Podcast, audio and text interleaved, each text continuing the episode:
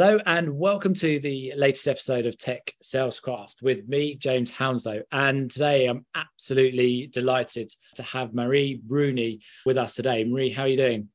Great. How about you, James? I'm really good and I'm excited about this conversation. Let me just tell people a little bit about you and then allow you to give some more detail, Marie. So you are the V P of Sales over at Unifor and you are leading the charge of a really exciting new product that these guys have. And we'll, we'll, we'll talk more about that later. But I was super keen to get you onto this podcast because you have a, a background coming from the engineer product side and you've moved into being a, a really successful sales leader.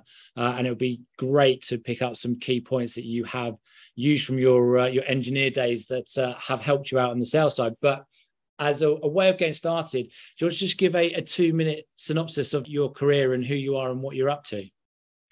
Uh, happy to. So my name is Marie Brunet, as you said, V P of Sales at Unifor for the Q Business Unit. And uh, I grew up in France, hence the strong French accent, where I became an engineer, early days in the semiconductor industries. And I transitioned to sales where after I moved to the United States, which is now fourteen years ago. The recent job I had before joining Unifor was at Facebook, now Meta. I helped build the metaverse for enterprise applications. So that's me in a nutshell. Excellent. Now, I do want to talk about the, the new product at Unifor, but before we get to that, at what point in your career did you decide that you wanted to move towards sales from the engineer side? Was it by accident or was it a deliberate play? It was a bit of both, to be honest. After five, six years, I wanted to challenge myself and pivot to a different job. But the skills I had, the expertise I had as an engineer was very specific to the semiconductor. Even the language I used to code was specific to that field. So I was trying to find a path to pivot and try something new, but um, I was struggling a bit. And at the same time, I got lucky enough that a sales manager in the company I used to work for offered me a sales job, which at first thought was a joke because I had no sales skills, in my opinion. But as an engineer, I was already facing clients. I was co-developing advanced tech with the Samsung of the world. So his response was, you are already selling, you just don't realize it yet. So he did give me a shot and provided me with a safe space to learn and uh, without fear of failing, because he was a very caring manager. Excellent. So walk me through that. When you first started into sales, how did you feel? What did you learn in that first sort of twelve, eighteen months of being a salesperson? Many things. I first learned that the engineering background was perfect to become a salesperson, because engineering mindset is very much about finding a solution to a problem. Okay. And I never approached sales as, hey, let me try to sell you my solution and get money out of you. It yeah. was always, what is your problem? Let's find out together what your problem is, because most of the time clients don't always know. And uh, finding a solution to help solve that problem. The money came, always comes uh, naturally with this kind of mindset. Also being very process oriented, applying rigor in the process. I built everything to be scalable in the way we approach sales. So all those skills come from the engineering mindset. Excellent. I bet it does. You, you mentioned that the, your sales leader gave you a safe space. How important was that to help you find your feet? And how much have you taken that on board as yourself as a sales leader? It was a tremendous help, because psychologically, I knew I wouldn't get sacked if I failed on a deal. I was very open with him all the time, the things I didn't know, and we would brainstorm. He would always push me to trust my instinct, push me in the right direction. He also, for example, paid for negotiation training yeah. right after I started, because I was very open. That was the basic skill I was missing. But for the rest, he was very supportive. He always told me, it's like, it's okay if you fail one deal. Uh, it's not the end of the world. As long as you learn and learn from your mistakes and correct, you'll be fine. So that, like, psychologically, I knew I could always go to him to ask questions. So I try to provide that in my leadership skills today and make sure that people are empowered to also make mistakes. And you obviously stayed in sales. What was it that enabled you? You mentioned there that you were looking for a new challenge, which is why you went into sales. And I guess the next challenge that have gone of gone on has been grown into to leaderships. But what's made you stay in sales and not move back towards the technical product side? I compare sales to a drug addiction. Um, the first time you close a big deal, if you get hooked, it's very hard to walk away. And I got hooked on my first deal, uh, yeah. which was an amazing one. And uh, I do love the client interactions. You really have to care about clients. You really have to enjoy that those interactions to stay in sales. Otherwise, it becomes boring, I would say. Yeah. yeah.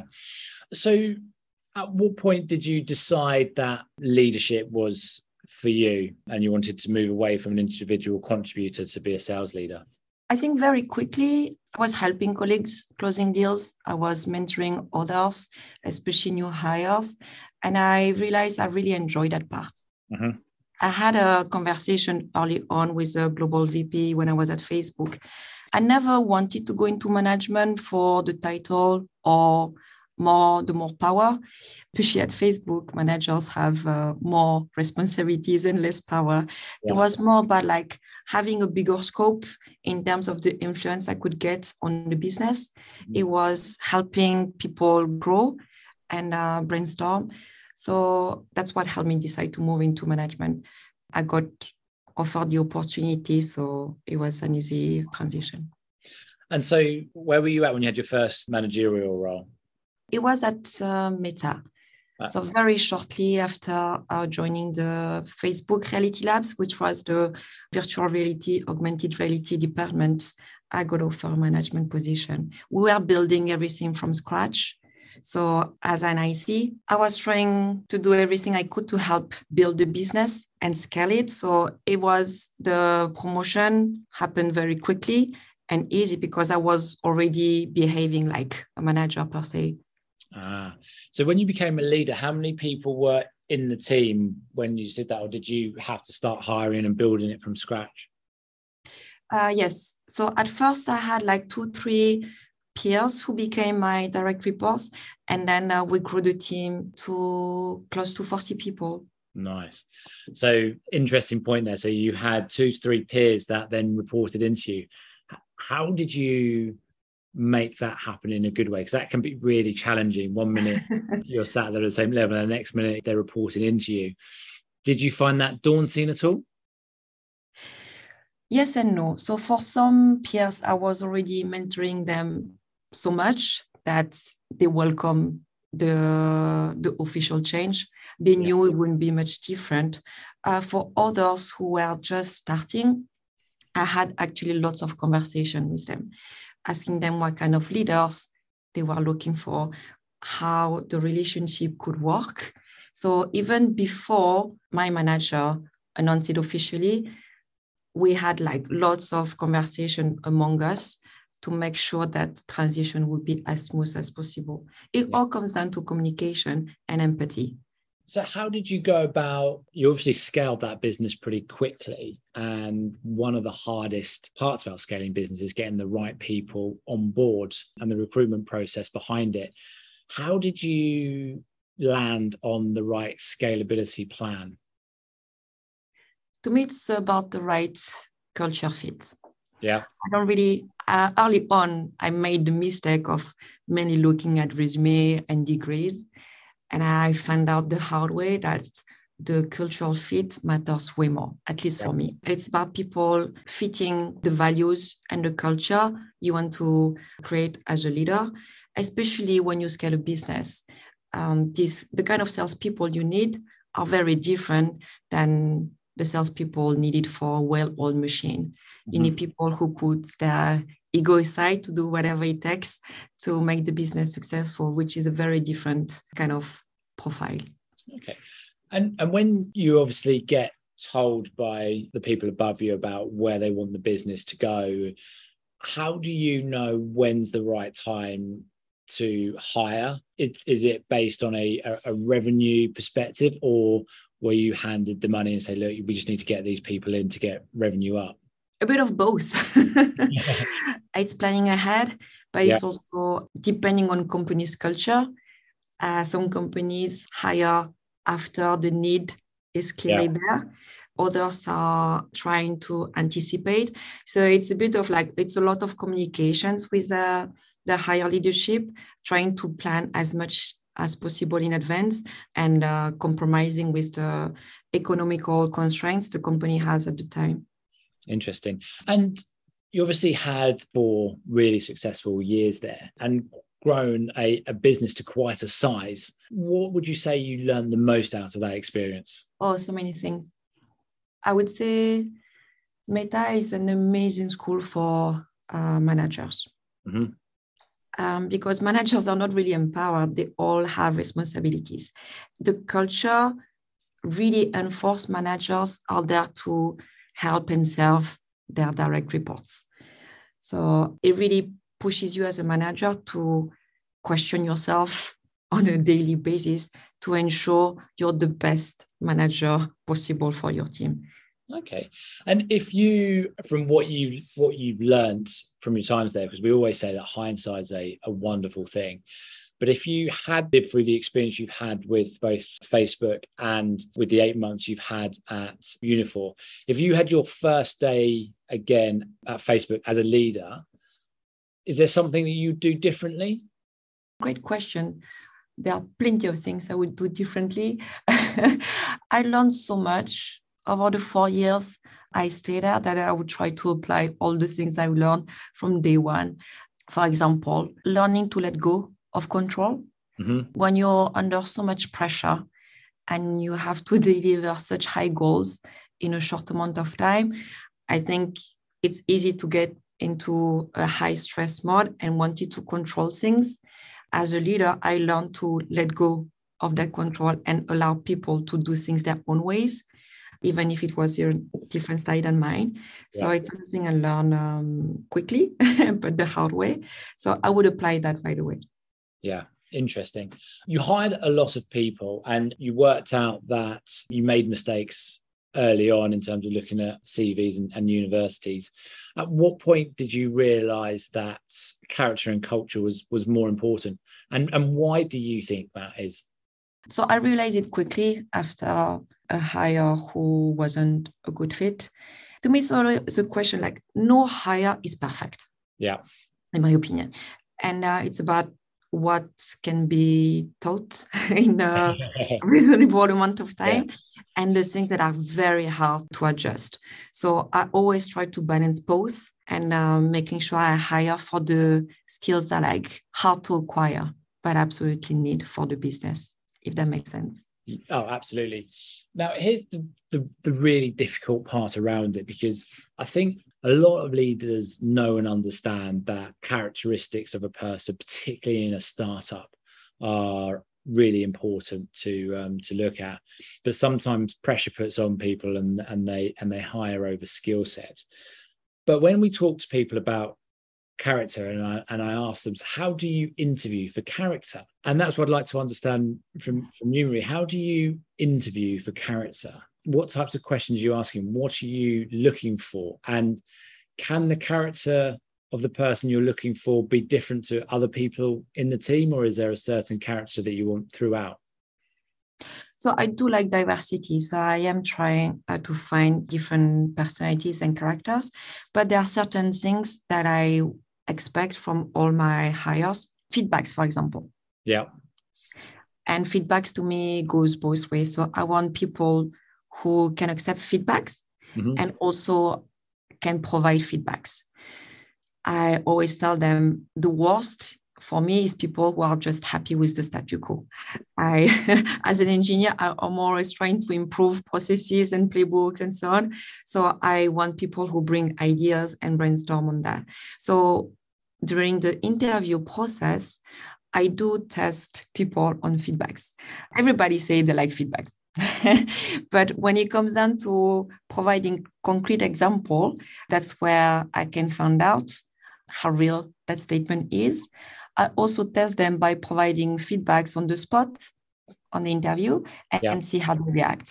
Yeah, I like it. So that's it. One thing. Another is I always ask candidates those two questions.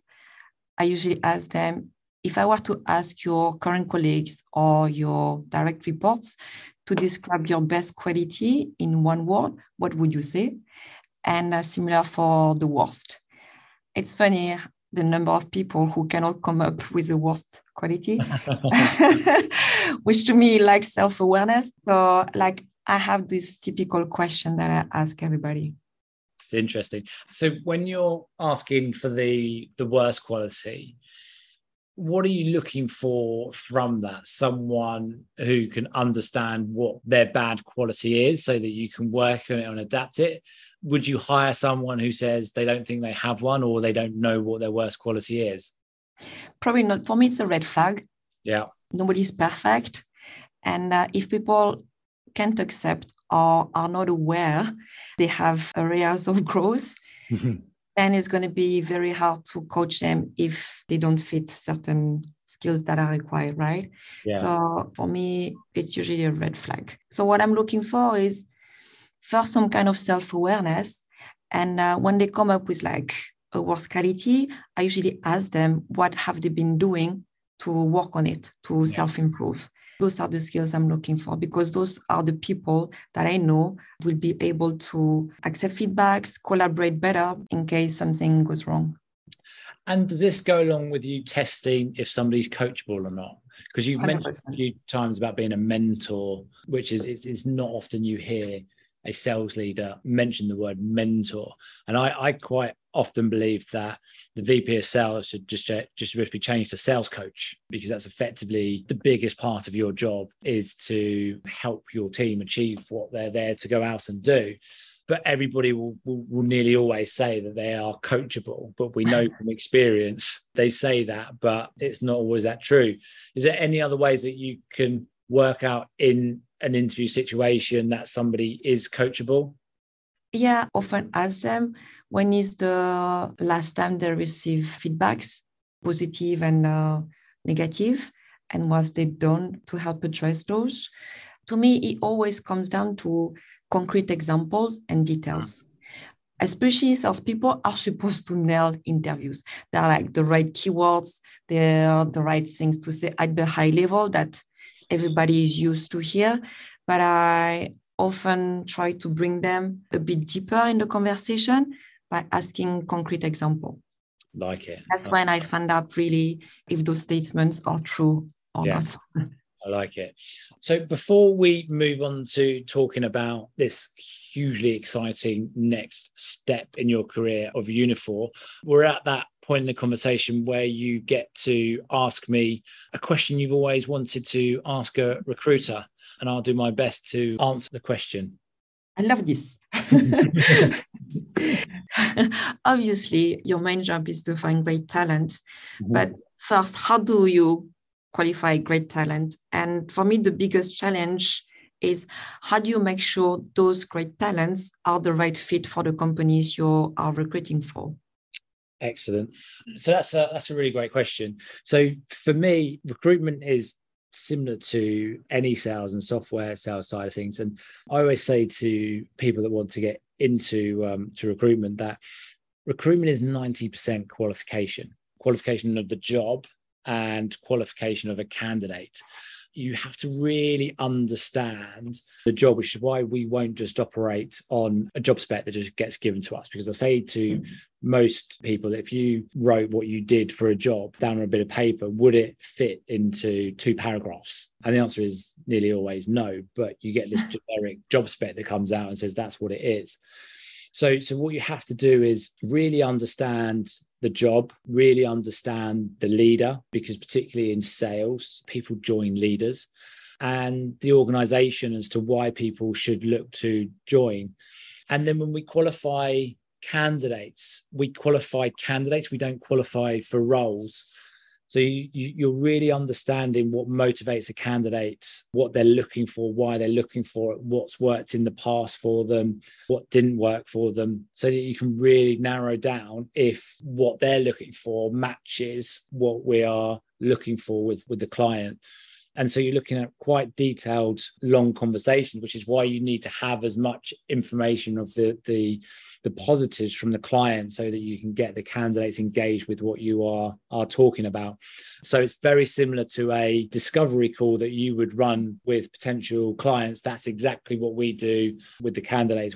We want to make sure that we are, because particularly here, we we kind of work at around about one point one C V to interview ratio. And you want to make sure that, that you're going to get the interviews and the interviews are going to move forward through, rather than doing a coded word search match, which basically doesn't help anybody ensure that you've got the right person. Because I am totally on board with your part of what you're talking about with character comes before skill. I think you can teach skill. And I've learned a lot of that through the grassroots football and coaching of children, that you know that nobody's born a certain thing, but if they've got the right character and the right attributions, they'll learn the skill and they'll pick it up and they will um, go for it. So in a nutshell, it's asking all the right open questions, having had all the detailed answers from the um, from the client to, to make sure that we are matching up as close as possible the right people. So discovery, qualification, proper communication. I also know you're good in negotiation. So just so you know, James, we are hiring at Unifor. If you want a sales job, you're welcome anytime. Maybe. I've always wanted to uh, to head out to uh, San Fran. So um, yeah, it'll be uh, it'll be awesome. So does that does that answer your question? Yes, I love it, and I think that's why I was so excited from day one about our partnership. It's yeah. because we uh, do approach uh, hiring uh, with the same mindset. Excellent. I know you are ultra busy with everything you're doing, but I can't let you go without talking about this new role. So just want to, to let everybody know, what's this product all about? Why did you join Unifor, other than the fact that it's obviously quite a great business in, in, in what it has been doing in this new and exciting area that you've been brought on to, um, to front? So just want to tell everybody what's it all about and why you decided to take this opportunity on. Happy to. So Q four Sales is an emotional intelligence platform uh, created initially for B two B salespeople. I truly believe in the importance of emotional intelligence. Mm-hmm. And I think lots of leaders do more and more. It's just like E Q has never been implemented in corporates, big corporations, because in my opinion, we couldn't associate E Q with proper business R O I. And the platform Q four Sales does that. It does help salespeople adapt to the virtual world of selling and has clear impacts R O Is on all the key sales metrics like average deal size, onboarding time, average sales deal. So all the things that really matter in sales has now been like improved through uh-huh. the lens of emotional intelligence. So it was an opportunity very too hard to pass. And when it comes to Unifor, it's because there are great technology everywhere. But to me, to join a startup, I needed to truly trust the leadership team. Mm-hmm. And Unifor has an amazing C E O, an amazing C F O. The execs are top-notch. I like the fact that Q also is a startup within Unifor, mm-hmm. which is a, a double unicorn already, because I could help build things from scratch without the financial risk that uh, is usually associated with uh, joining a very early stage startup. So it was the best of both worlds. Excellent. And what's the plan? So you've been there for eight months so far. What's the, the plan over the next sort of twelve, twenty-four months for this new business? Right now, it's very much about like getting the products in the hands of as many companies as possible and listen to the market. Right now, we're just launching in North America. In a few months, we will launch in uh, other countries. For me, selling for when we launch a product is not just about generating revenues. It's also very much about gathering feedbacks, pivoting if needed, and make sure that the product fits exactly what the market wants. Because we can anticipate as much as possible, but we don't know what we don't know. It's true. So who are you targeting this product at at the moment? Sales leaders, what type of business, uh, large enterprise or S M B level businesses? No, the, uh, it's mainly in large enterprise. So any companies that has like a B two B sales force could benefit from Q, but we are targeting uh, large enterprise indeed. Interesting. Well, look, I'm sure it's going to be a great success. If anybody in the U S is listening to this and sounds like it could be of uh, of interest, Marie, how do they get hold of you to uh, to find out more? So on unifor dot com, on our website, we have listed all the, um, the open uh, recs. We have many in terms of direct sales, customer success, even solution architect for Q. Otherwise, they should also they can also contact you. Excellent. Awesome. Well, look, Marie, it's been fantastic talking to you. Thank you very much for taking time out to have this conversation. I know your your schedule is uh, is super busy, but I think I I mean I learn a lot from all these conversations that I've had, and uh, it's been great talking to you. So um, thank you very much for your time. Likewise, thank you very much, James.